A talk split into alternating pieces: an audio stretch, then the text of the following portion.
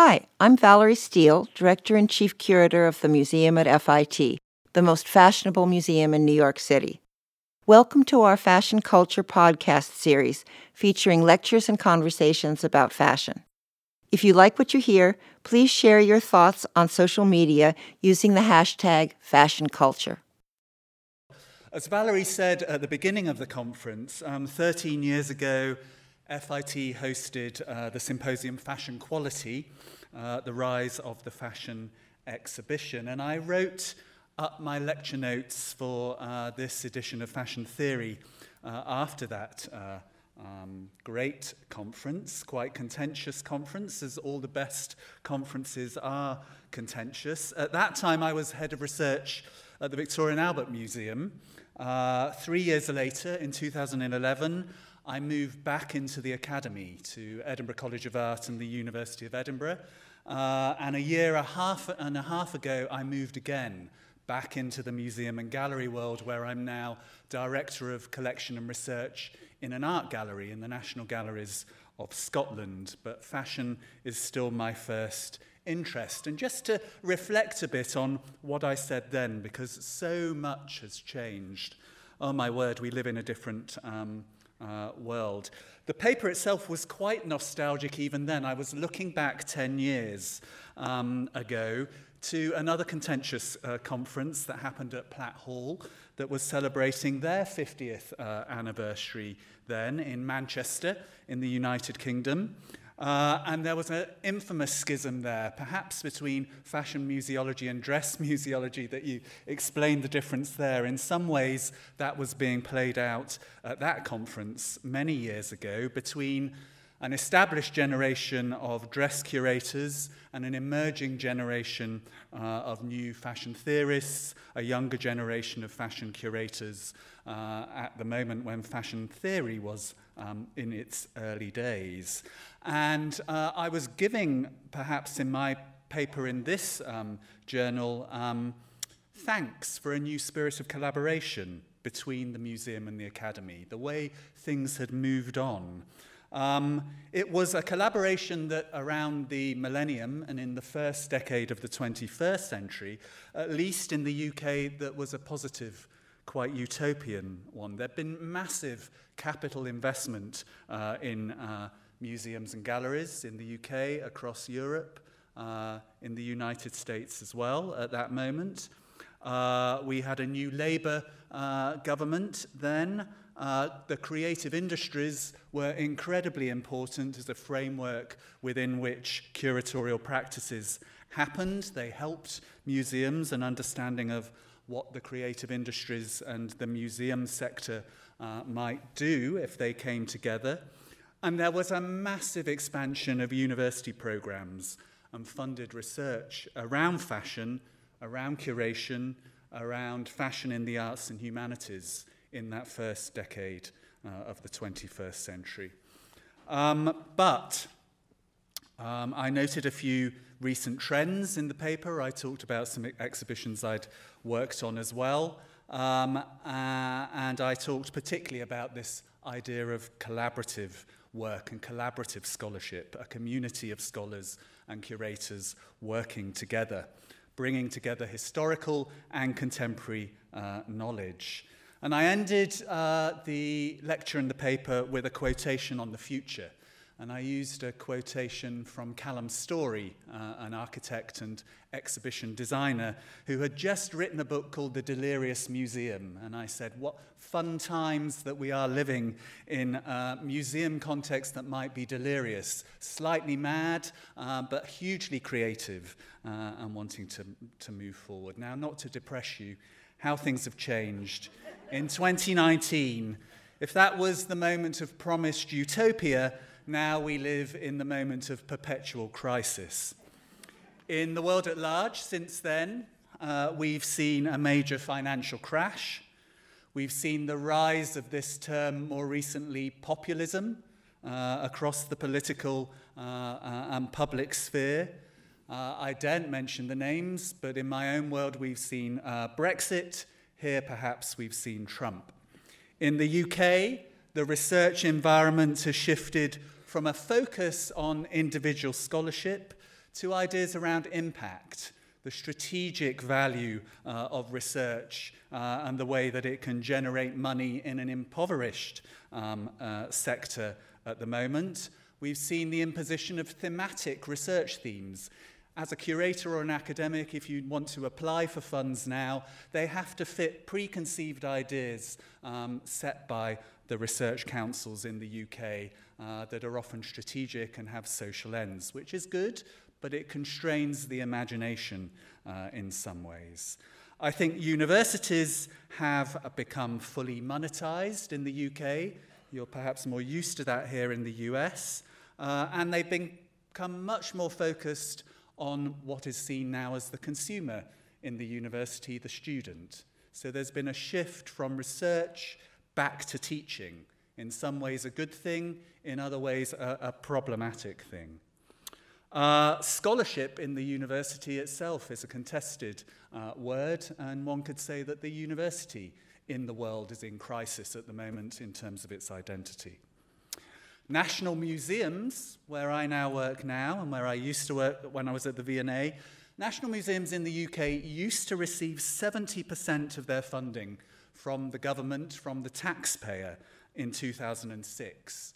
Now in 2019, most of them are lucky to, earn, to get around 20% of their funding from the taxpayer uh, and the government. So they have to make up that differential, which may explain why there's a shift towards the world of, uh, of fashion as a money earner uh, in the National Museum. And we live in an era where expertise, at least in the UK, is derided or mistrusted in this frame of populist, populism. So scholars are often on the defensive Uh, they are seen as part of the much maligned world of the elites. So we have to do something about this. We can't just pull the quilt over our heads and go back to sleep in the morning and hope it all goes away. We have to adapt and we have to change. Uh, and I want to talk a little bit about how we're changing, and it reflects on some of the recent uh, papers we've heard uh, this morning, the great papers we've heard this morning.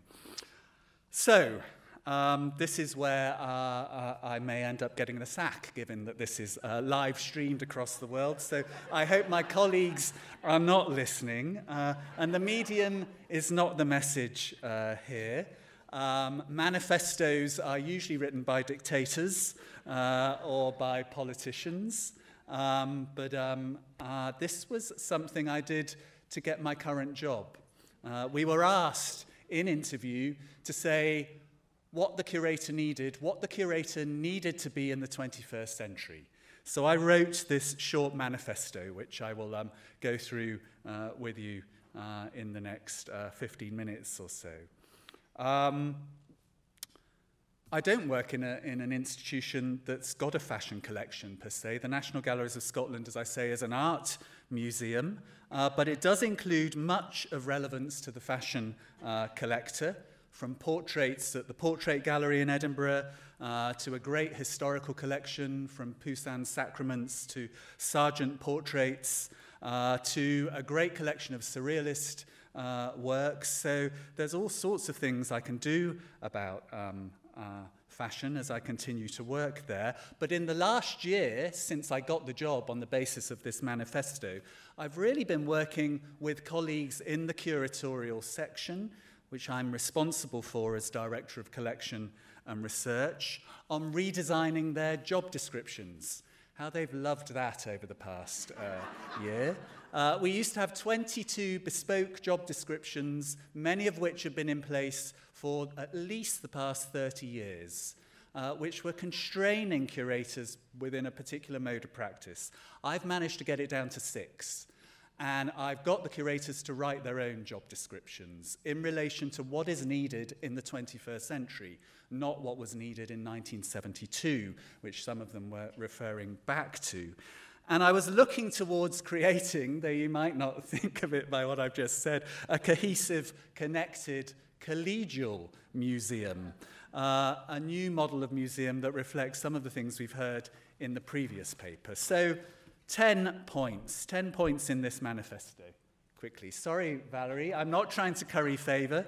here is the first. Can you read, can you read the text? Because that, I, I don't like reading out PowerPoint text because you can read it on the screen. So I hope you can read these. Um, I will just summarize them.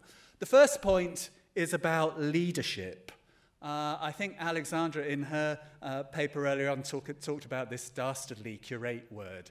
Everybody curates now. I blame it on Hans Ulrich, uh, uh, Hans Ulrich Obrist uh, and a generation of contemporary art curators and contemporary art practitioners in the 1990s who switched us all within the cultural sector towards the curatorial term, where, turn, where everybody curates. So, in a sense, we have to, we have to take hold and we have to demonstrate uh, leadership and we have to own the concept of curation uh, back in the, uh, in, in the museum and gallery sector and within uh, our broader uh, sector. Uh, we need to own the term and we need to demonstrate that we're moving forward with it. We don't need to be defensive and hold back, uh, try to contain uh, uh, a notion of, of, of uh, what the curator means. We need to di- dictate in some ways what it is. Don't want to put Valerie's image up there with a dictator, but um, a great image of leadership uh, of, the, of, the first, um, uh, of the first premise in my manifesto. This is perhaps the opposite uh, notion of what the museum leader might be, although, like Valerie, this is one of my heroes. For those who, who don't know who this is, this is Sir Roy Strong. Uh, Sir Roy, as uh, he's, he's known affectionately in the UK, uh, director of the Victoria and Albert Museum in the late 1970s uh, and early 1980s. Uh, very instrumental in founding the uh, Costume Society in the UK. I think he was the first chair in 1965 when he was director of the National Portrait Gallery in London.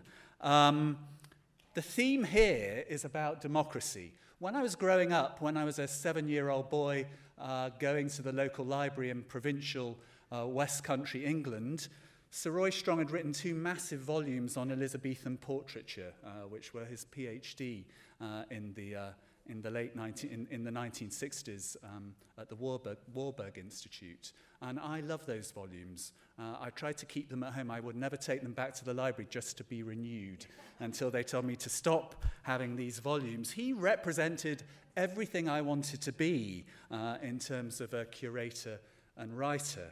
Uh, but he also represents an old world. The theme here is really uh, about democracy because his public pronouncements, the way he ran the V&A, probably appropriate in the late 70s and 80s, was about being a custodian of knowledge, was about owning knowledge, representing knowledge, representing expertise in what we would now call a bad elitist way, I suppose. Um, and uh, we need to to cut through that, I think, to move away from defensive elitism, from broadcast, uh, towards engagement and connection, um, from curate to co curate. Something I think that a generation of, of, of, of Sir Roys would find uh, troubling uh, and uncomfortable. Um, so that's about a generational shift. I think the third point in the manifesto is about what we might call mediatization. Um, curation, as I think in the, in the dress uh, museology definition that we heard before, um, is often about care, conserving, uh, again, containing.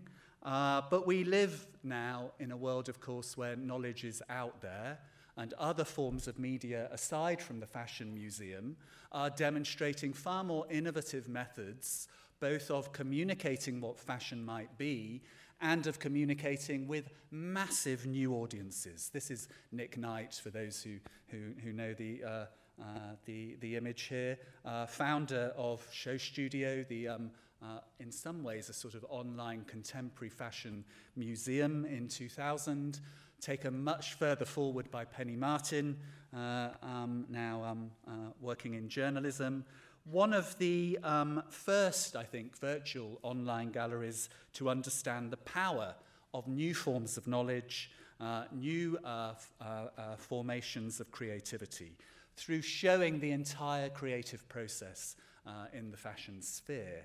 Uh, and this is the competition that museum exhibition, that fashion exhibitions within the museum, within the real space, uh, face now, which they didn't 20 years ago. So the curator has to understand uh, that they are living in this world and dealing uh, with these sorts of audiences and possible platforms. The next uh, point is really about situation and space. If that was about a post space form of, of exhibiting, uh, this point in the manifesto uh, is about where curation actually takes place in the real world. And this conference is focusing on exhibitions and exhibitionism, uh, but of course, the curator's uh, sphere of practice is much wider than that in the spaces of the museum. It was great to go backstage just now to go to the toilet because you just fell upon all these dark spaces where all sorts of interesting things happen. And since moving back into the gallery space, sorry, not those sorts of things, moving back into the, um, uh, into the uh, gallery space, uh, I've realized that the the exhibition space, the public space of the exhibition that most of our audiences see, is only a fraction uh, of where the action takes place. Uh, and I love this, this idea of, of front and back space and how they work together, that it's not a binary, uh, that you have to have both uh, working in tandem. Um, and that scholarly practice as well flows through those different sorts of spaces different sorts of disciplines, sometimes colliding and sometimes disrupting, uh, forming what some uh, fashion curators, um, some in the audience, uh, and, and speakers today have called, called a new sonography uh, of fashion curation.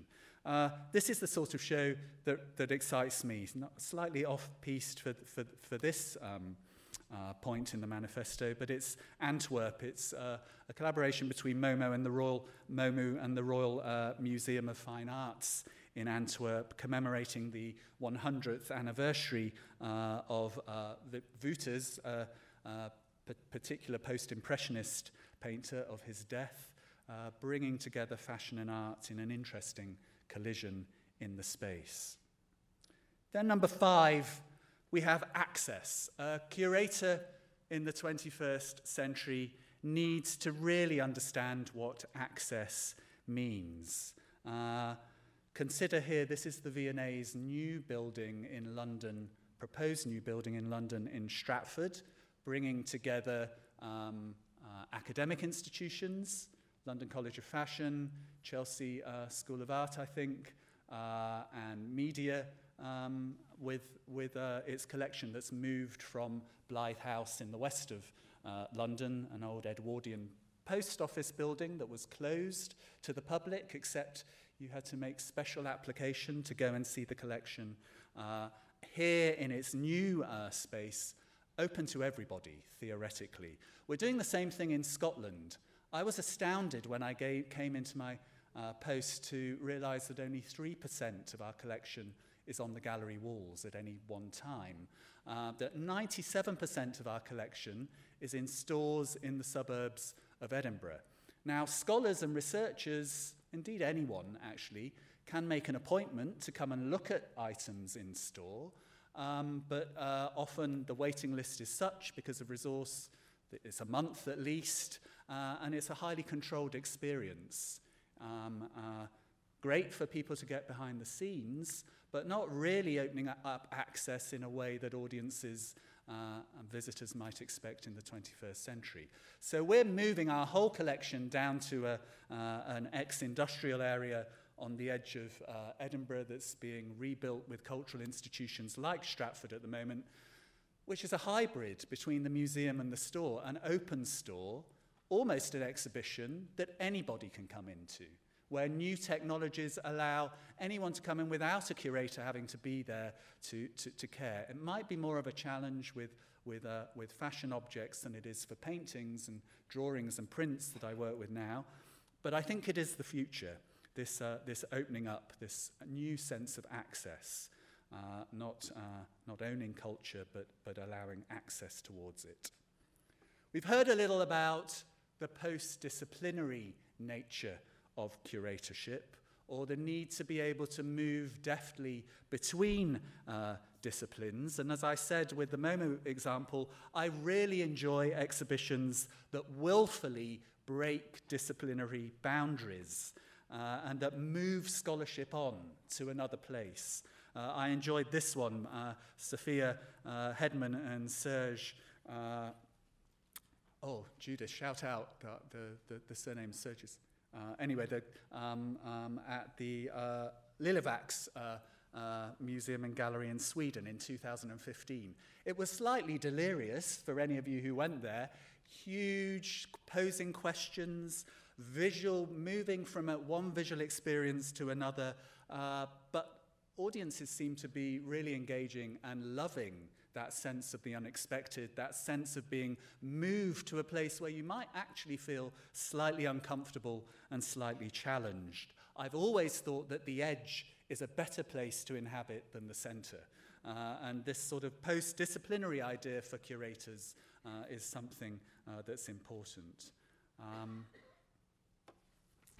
then, nearly there, number seven of course, the collection and the object and a focus on the object is still at the core of all of this. It's not about throwing that out. Uh, we're uh, rewriting our own collection development policy right now at my museum, questioning what its function is. It seems to be more about curators needing to show due diligence and to stick within a legal framework than understanding what new audiences might want from the collection as we add to it. So, why aren't we asking those questions, or why haven't we in the past? Why is, is an acquisition policy something owned by the museum and not shared with its visitors and audiences? Uh, so, some calculated risk there. We see some great projects um, in the UK uh, where the, the museum is being really vigorously challenged by other groups. The volunteer, um, uh, Dan Nouveau at the V&A, in his uh, queer LGBTQ um, tours uh, of, of the museum's collection and blog about the collection uh, uh, is wonderful. It's not coming from the center of the museum, it's coming uh, from its edges and from its constituencies. Sara Wajid's uh, big project, Museum Detox, which challenges uh, the imperial histories of museum collecting. Again, we don't need to be defensive about that and sending those queries to the press department every time and worrying about them.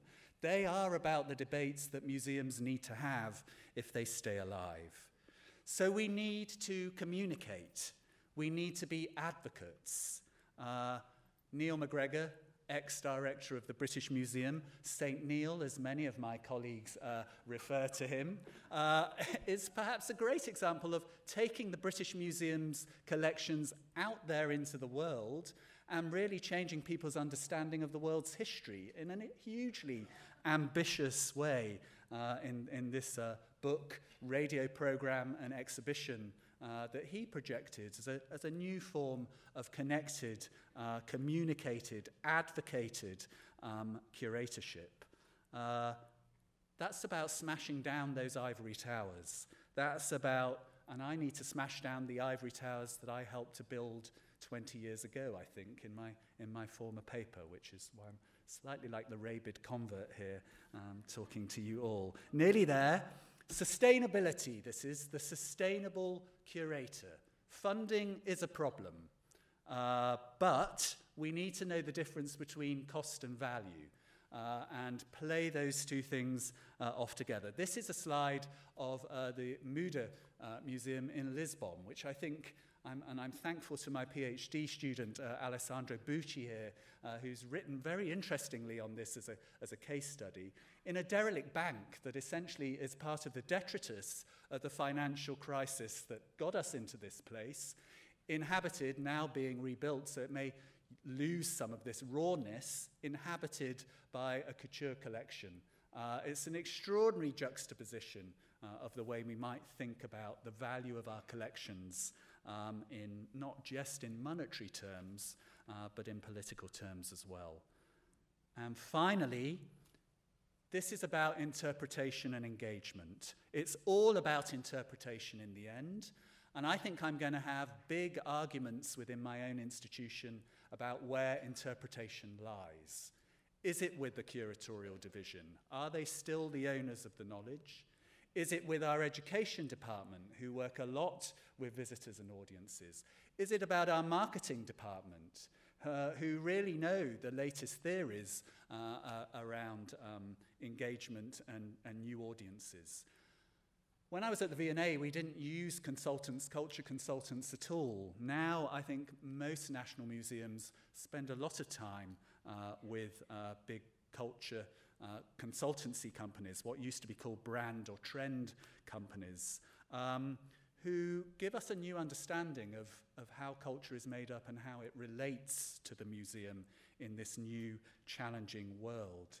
Um, and I think that's. Um, we don't need to reject that. We might critique it and contest it, but we need to understand it. We need to get within it and behind it in order to be effective at making the curatorial case. Because in the end, if museums and galleries are about anything, they're about people. And that might be a controversial thing to say. A collection or an object means nothing uh, if it's not engaging with people. So my favourite quote still remains the E.M. Forster quote at the, uh, uh, the Only Connect at the beginning of Howard's End. He was writing at a time of great crisis, uh, but uh, thought of a way that different groups can connect. And I think that's where the challenge of the 21st curator lies and why they need to re- read this manifesto. So thank you very much.